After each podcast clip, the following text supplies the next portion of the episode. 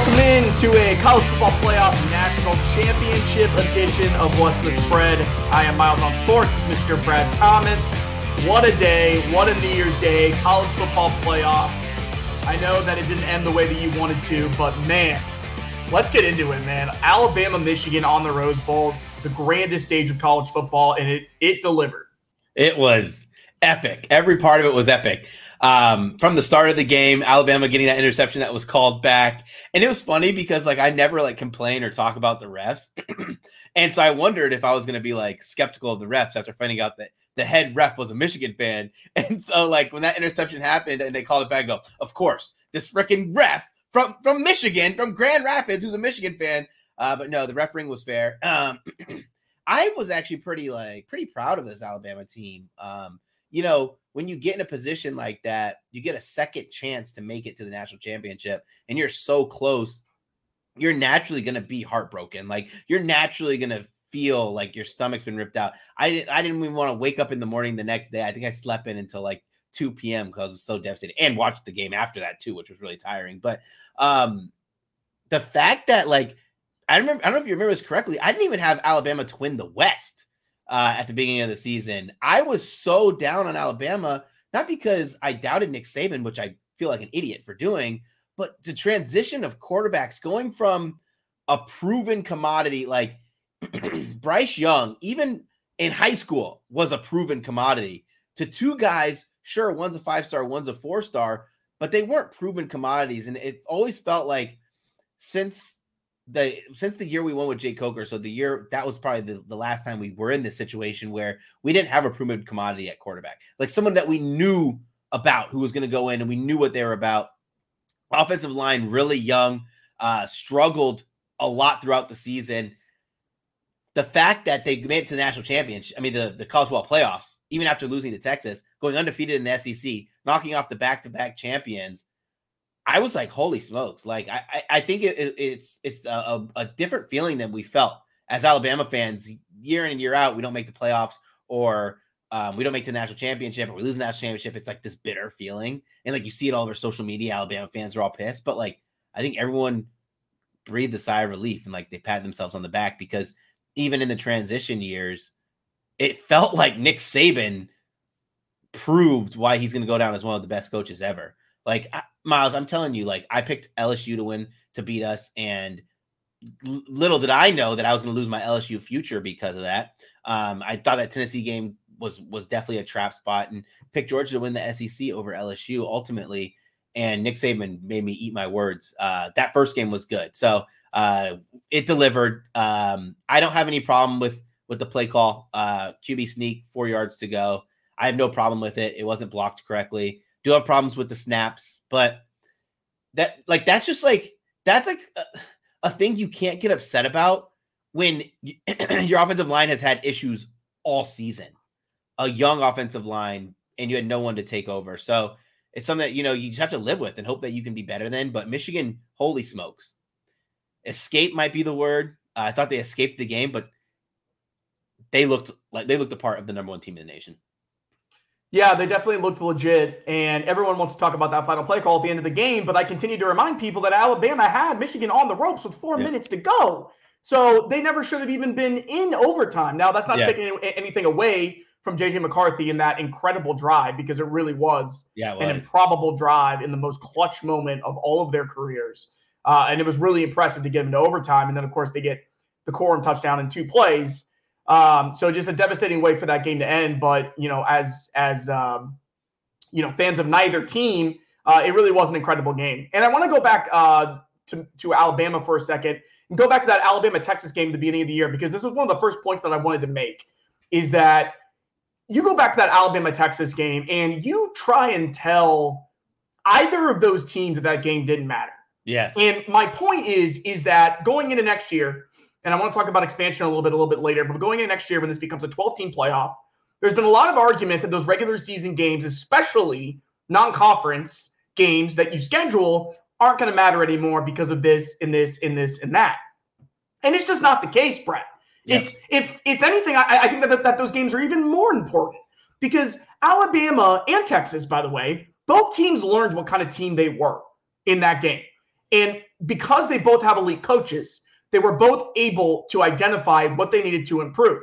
It led Bama to bench Milroe going into the USF game. It led into the disastrous USF game, and it led them to, you know, so it all came together, and then both teams make the playoff. Now, both teams lose in the first round of the playoff, go figure. But that game to me was such an impactful game of the college football season. And it was non-conference this year, and it was important. So, you know, for everybody who says that those games aren't going to matter in the future, I think they're going to matter more. I think a lot of these big matchups in season, they're going to matter more. But it won't take away from the fact that teams are different by the end of the year. Yes. Right? And we've seen that in the NFL. We see it in MLB. We see it in other sports. It's okay that teams are different by the end of the year. And this was also a year where you had eight legitimate teams that could have won a national eight legitimate teams that could have won a national championship. So it would have made for an incredible 12-team playoff. Now, it won't always end up that way. But, it you know, for me, I was back and forth on expansion for a long time, Brad. But I've never been more excited for it. Yeah. And to think that as college football fans, we get to go into December now. And I always hit depression after conference championship weekend. I mean, it really is. But now there's no such thing as that because there's college football all throughout December now. Yes. I mean, what more could we want? So I know I'm going on a little bit of a tangent there. I want to come back to Michigan. As you said, definitely looks the part. What was so impressive to me about Bama, though, is that Michigan seemed to have dominated them physically and emotionally in that first half. And Bama made the right adjustments. It seemed like Michigan didn't make any. Somehow Michigan was at the end only down 7. They found a way to tie the game. But when you talk about the Rose Bowl and just the history and the setting, I mean, it was perfect. It may have been, I'm not going to say it was the best college football playoff game, but I think it was my most favorite college football playoff game to watch up to this point on my television. It was absolutely epic. I felt like it was another world for 3.5, 4 hours. And people complain about the commercials. I didn't care. You need to catch your breath. Another high noon. I just grabbed another high noon. Yeah, exactly. You need to catch your breath because the game was that epic. Every play, every down. And we'll get into the next game, but that game was special, man. Yeah, it was so special. And the more the fact that we get more of those games in a 12-team playoff, I'm all for it. What I want to say is I know Jalen Milroe has been getting a lot of grief, right? But you have to take this kid who was fighting for his life as being the number one quarterback at Alabama, just did this media circus. Now they're making him go in the middle of the Rose Bowl field before the game is even game day, having to talk about what he wants to happen. Now it comes down to game time. He's got to call protection, something that a first year starter is just not good at. He has to see disguise coverages, something that a first year starter is just not good at. I thought he played lights out. Yes, there were mental errors, which expected as a first-year starter, especially a first-year starter without 100% confidence against a Michigan team who's legitimate. Michigan only allowed quarterbacks to throw for 150 yards so far this season per game, and he threw 116, and that's not even his forte. So I do hope that you know, the armchair coaches kind of give that kid a little bit of a break because, I mean, I thought he did everything he needed to do. And one more thing on Michigan. They can't play like they played sloppy against Washington. That can't happen. Yeah. Washington will make you pay. And all four quarterbacks on the day all played great. McCarthy played great.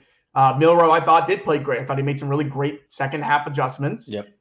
They started using his legs more, which I was just blowing up your phone in the first half. Why are they not running the read option? Yeah. It was driving me crazy.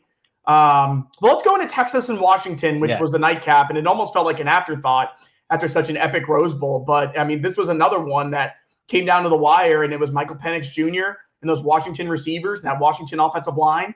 And it was Texas and Quinn Ewers doing their thing as well. I mean, it was another game with two great teams. But Washington looked the part. Michael Penix Jr. looks like the best quarterback in this playoff, and he looks like the best quarterback in college football. Your thoughts on that game? Yeah, I was super hammered during that game, right? And it was so funny. We all were. I think 28 points had been scored, and I could not tell you who was winning the game, who scored the points. Miles, I had to go and open my app, the score, to like read the scoring drives, because I just was like drinking on the couch, like just watching the game, and I was like, whoa. You know, I think what you said, you know, both the games, this one included, were good for college football and the college football playoffs and expansion. I really think these games were good for the transfer portal, and specifically players not leaving too early to go to the NFL draft.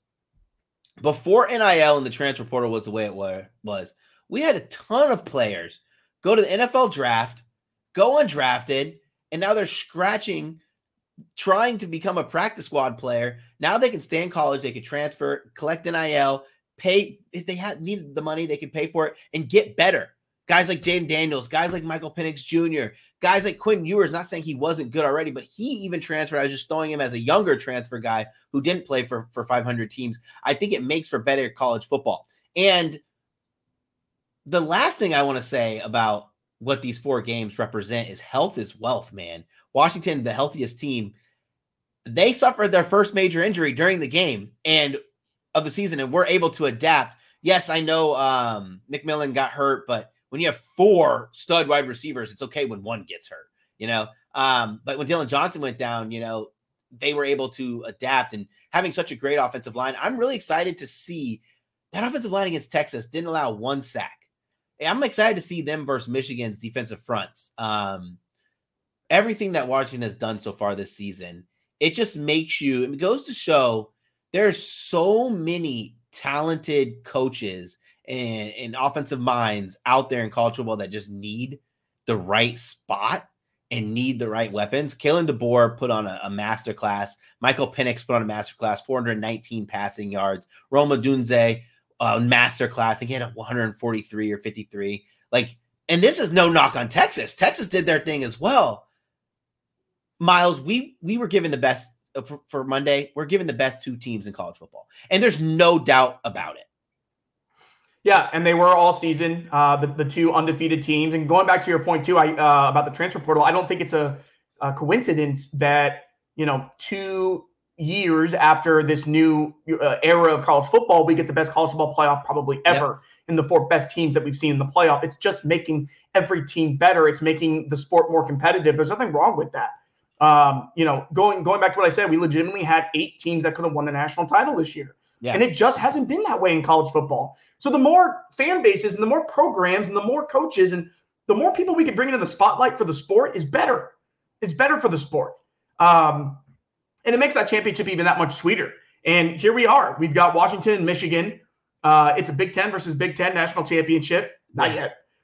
I know. But hey, you can claim it. I'm not the type of person who gets pissed off. I see people on the internet. They're like, come on, they're Pac-12. I don't care.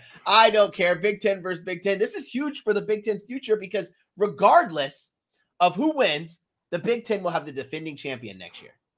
Yeah, and we've got about a 4-point spread here. Michigan -4, Washington underdogs again. No surprise there. What stands out to you immediately for this matchup? The biggest issue I see for Washington is going to be how bad they are against the run. Washington 125th defensive success rate against the run, where, if we want to be serious, Michigan loves to run the ball. While their running success wasn't as good as it was last year, I think last year they finished in the top 10 in offensive success rate. This year they're going to finish in the top 30th, maybe 40th. But I do expect the big game on the ground for Blake Corum. What also stands out is 4.5 points seems like a lot. Michael Penix Jr., every single time, he's been a dog 5 times with Washington, has won all 5 of those games. He's not a guy that you want to give points. I think Kalen DeBoer's team is just that good. Unless it's going to be one of those classics. I think the people who bet the Alabama game, right? Michigan versus Alabama, the Rose Bowl, they were gypped a field goal. If there was, if they didn't miss the extra point, then people who bet Alabama were going to cover, you know, and if barring an overtime game, I think 4 points is gracious. I am not betting the game on a side, because I have Michigan from preseason as a future, and Washington hasn't done enough defensively, 99th in the country, defensive success rate, for me to change my tune. I do like what they're putting out there, but I do like props in this game, though, Miles. Like, I like Blake Corum over 106 rushing yards. 106.5. He's only hit this once so far this season. So it's also an inflated line, but this is a Washington team, like I said, who struggles against the run very, very mightily. And you know, underrated how much they've improved year one, year two in their pass defense. Last year, I think they were like 114th. This year, they're 69th. I know 69th is not national championship caliber and something you want to talk about, but that's a massive improvement with a team who last year really had to be they were number one in EPA margin on offense last season. They had to because they had to kind of cover up their defense, but this year they don't have to do so as much. I also like Rome Odunze over 89.5 receiving yards. I mean, it's five straight over 100. People, you know, I talked about this earlier in the podcast where Michigan only allows 150 passing yards per game, but Washington takes their shots. The reason Michigan is so good against the pass, yes, they have a really talented secondary. I said this on another show where Washington's secondary individually might not be the best in the country, right? Like if you take each player man for man versus each player in the country might not be the best, right? But collectively, I think they're the best secondary in the country. And why that is because their defensive line gets pressure. Where Washington really excels, and I think this is really good to note, Michael Penix is really good at calling protections, but he also is able to recognize pocket protection, and DeBoer does really good when he's getting pressure of changing the play calls, making Rome Odunze and Jalen McMillan, Jaden Polk, making those guys extensions of the run game, making the pass rush not be as strong or as present. So Miles, I think Washington covers the spread here. I think we see a 3-point game either way. But I'm gonna be hanging on to my Michigan future. I have no reason to doubt it. I didn't do good in futures this year. I did a couple good win totals were nice, but I whiffed on almost every single conference champion. So this would be nice to have in the win column. Yeah, I think this is setting up to be a classic game. I also think 4 is too much, 4.5, wherever it ends up. I ended up taking Washington at +4. That's what I'm riding with here. I think Washington wins the game. I really do. I think the biggest matchup, and you mentioned it earlier, is that Michigan front seven against that Washington offensive line. Because at the end of the day, if Washington is able to give Penix time like they were against Texas, and they're able to avoid what plagued Alabama in that first half, where Milroe couldn't even get his reads off, they're able to get Penix time, which I think they will. There's just no reason to believe that Penix won't have a big game here. And I think Corum has a big game too. So to your point, and Washington has proven that they can go blow to blow. And I think both teams are going to really force each other to try and play their style. And I think both are going to fail. I really do think that we are going to see both sides. I think at times we're going to see a grinded out clock, time of possession game from Michigan. And then at times, I think we're going to see Washington try to push the pace. I think we're going to see some of those bombs from Penix. I'm not worried about the Michigan secondary at all, because when you have a talent like Michael Penix Jr. and the way he's playing right now, you've got to remember when guys are playing like this in the college football playoff, there's no stopping them. Yeah, there's just no stopping them. Name a time, and I can't off the top of my head, where a QB balled out in the first game and then just had a complete dud in the second game. It just doesn't happen. Maybe they're average in both games. But if they ball out in that first game, they're going to come in just as hot in that second game because they're playing that well. Yeah. And I don't think that as good as Michigan's defense has been and as good as they were against Alabama, this is a completely different animal that we're talking about here. A lot of people have been making comparisons, you know, to the 2019 LSU team. And I don't think that the comparisons are fair because I still think they're very different. But very similarly, elite quarterback, great offensive line, and elite receivers. Yeah. And it's working, right? So you know, those are the comparisons that I do see from that team where they were just completely unstoppable. And Washington has that, obviously not to that level, but they've got plenty of firepower here. They got plenty of coaching here to believe in themselves and to cover the spread. And I think they win the game. I can easily see Michigan winning, but I just don't believe. My dad and I have this rule, Brett, we're big film buffs, and we have this rule about watching films with villains. The Town is a great example. Ben Affleck, The Town, there's an alternate ending where he gets shot and he gets killed. And, it, you know, if you haven't seen the movie, he does all this bad stuff. And we say we like that ending better because the villain can't get away with it. That's how I feel about this Michigan team right now. The villain just can't get away with what they've been doing. There's just no way. And if they do, my life is going to be absolute hell for the next 10 years because Michigan fans will never stop talking about this. Never. So, yes, maybe I am a little bit biased there, but that does not change the fact that I am confident in this Washington team. They've got nothing to lose at this point. I feel like, Brad, and correct me if I'm wrong, I think Michigan has way more pressure than this team has on them right now. Way more pressure. Michigan has to have and what's funny is I was listening to Parker Fleming, a BetUS guy, Stats of War on Twitter, and he said there's more pathways to victory for Michigan than there are for Washington. I actually think it's different. I think Washington has pathways to victory. They have offensive excellence, or they stop J.J. McCarthy. I think that Michigan has to play excellent defensively as their pathway to victory. I think they have to shut down Michael Penix, absolutely shut him down, especially with Dillon Johnson being hobbled after last game. I just think it's kind of off-putting, and I don't really care, dislike either team, but I do think it's kind of off-putting that your star quarterback, amidst an allegations of you cheating, literally admits to cheating in an interview and says, everyone does it. Yeah, we cheated. Everyone does it. Just, you have to be the leader there and not say anything. That kind of was off-putting, where if I didn't have a future on them, I wouldn't be rooting for them. So completely off-putting. It's like the Houston Astros scandal. They were saying the same thing. They're trying to victimize themselves. Yes. When the fact of the matter is that no, not everybody does it the way that they did. It's just, and this is a conversation for another day, but listen, even as an Ohio State grad, as an Ohio State fan, Brad, I'm not taking anything away from Michigan if they win it. I'm just not. Yeah. Fine. If you go out and you win it, you won it. Congratulations. But man, the college football world is rooting for you, Washington. I think Penix goes out with a bang here, Brad. I think he has a big game. I think they're going to be hard to stop. Texas has a great defense, Brad. Yeah. They have a great defense, and Washington had no problem. Yep. Airing it out. You saw those dimes from Penix. McCarthy can't do that.